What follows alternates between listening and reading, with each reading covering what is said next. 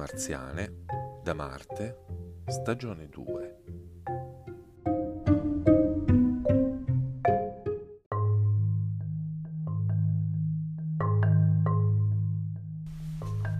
Isabella Allende, Afrodita. A proposito di erotismo.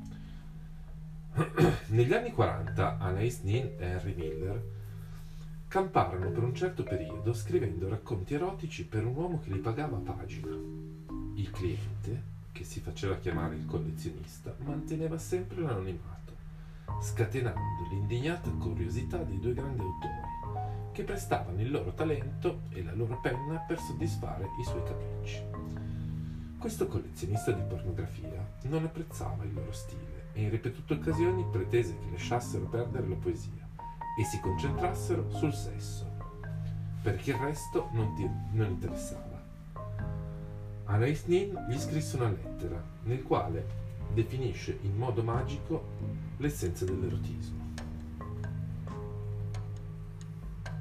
Caro collezionista, noi laudiamo. Il sesso perde ogni potere quando diventa esplicito, meccanico, ripetuto, quando diventa un'ossessione meccanicistica, diventa una noia. Lei ci ha insegnato più di qualunque altro quanto sia sbagliato non mescolarlo all'emozione, all'appetito, al desiderio, alla lussuria, al caso, ai capricci, ai legami personali, a relazioni più profonde che cambiano il colore, il sapore, i ritmi, l'intensità. Lei non sa cosa si perde con il suo esame al microscopio dell'attività sessuale, con l'esclusione degli aspetti che sono il carburante che lo infiamma. Componenti intellettuali, fantasie, romantiche, emotive. Questo è quel che conferisce al sesso la sua struttura sorprendente, le sue trasformazioni sottili e i suoi elementi afrodisiaci. Lei sta rimpicciolendo il mondo delle sue sensazioni, lo sta facendo appassire, morire di fame, ne sta prosciugando il sangue. Se lei nutrisse la sua vita sessuale con tutte le emozioni e le avventure che l'amore inietta nella sessualità, sarebbe l'uomo più potente del mondo la fonte del potere sessuale è la curiosità, la passione. Lei sta lì a guardare questa famella morire d'asfissia. Il sesso non prospera nella monotonia. Senza sentimento, invenzioni, stati d'animo, non ci sono sorprese a letto.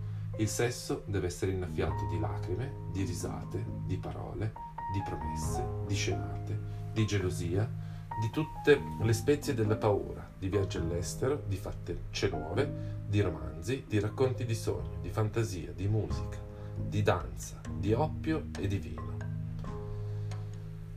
Quanto perde con questo periscopio sulla punta del pisello? Quanto invece potrebbe godersi un harem di meraviglie, tutte diverse mai ripetute? Non due peli uguali, ma lei non ci permetterà di sprecare parole sui peli, neanche due odori, ma se ci distinguiamo su questo argomento, lei si mette a gridare. Lasciate perdere la poesia. Neanche due peli, con lo stesso incarnato, e mai la stessa luce, la stessa temperatura, le stesse ombre, gli stessi gesti.